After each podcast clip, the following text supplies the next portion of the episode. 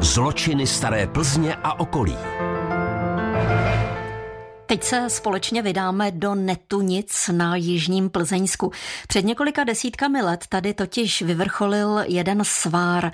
Víc od autorky historicky zaměřených publikací Evy Horové zjišťovala přímo na místě redaktorka Kateřina Dobrovolná. My se tady teď díváme na dva domy. Jak spolu souvisí? Jednalo se o dva sousedy, kteří spolu dlouhá léta nevycházeli. O co přesně tenkrát šlo a kdy vlastně? Je to poměrně novodobá historie z 50. let a jednalo se o sousedský spor mezi Houtkovými, konkrétně Janem a Václavem a Bendovými. Tito lidé spolu nevycházeli asi z mnoha důvodů, dnes přesně nevíme, proč to tak bylo, ale nepřátelství bylo velké a trvalo opravdu dlouhou dobu. Vyvrcholilo v květnu 1951. V této době se voda v Bendovic studni začala nějak podezřele kazit, velice páchla a měla odpornou chuť.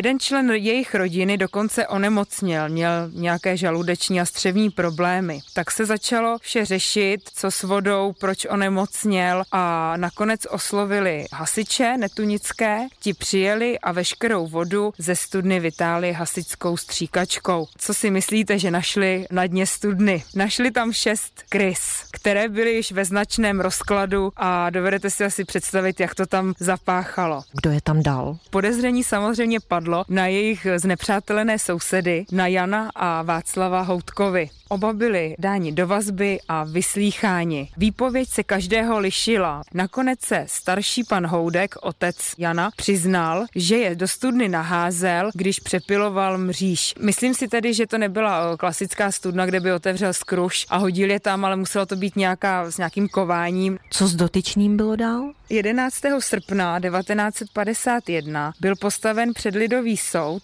a ke svému stáří a zdravotnímu stavu byl potrestán trestem jednomu roku odnětí svobody. A ono to vlastně bylo ale celé trošku jinak, je to tak? Ano, písemné prameny tady o tom mlčí, ale co se po vsi do dneska povídá, je, že starý pan Houdek to vzal celé na sebe, aby syn nemusel do kriminálu a aby nepřišel potom o dům. Hodil je tam pan Houdek mladší. Jelikož se všechno odehrálo za komunistického režimu, tak komunisté jim chtěli za tuto aféru zabrat veškerý majetek. Nakonec jim byla vzata jenom výčepní koncese v hostinci, kterou provozovali. Takže po 300 letech tak zanikla krčma říká Eva Horová. Dle slov místní obyvatelky spolu dnes rodiny vycházejí dobře a mají normální sousedské vztahy. Kateřina Dobrovolná, Český rozhlas.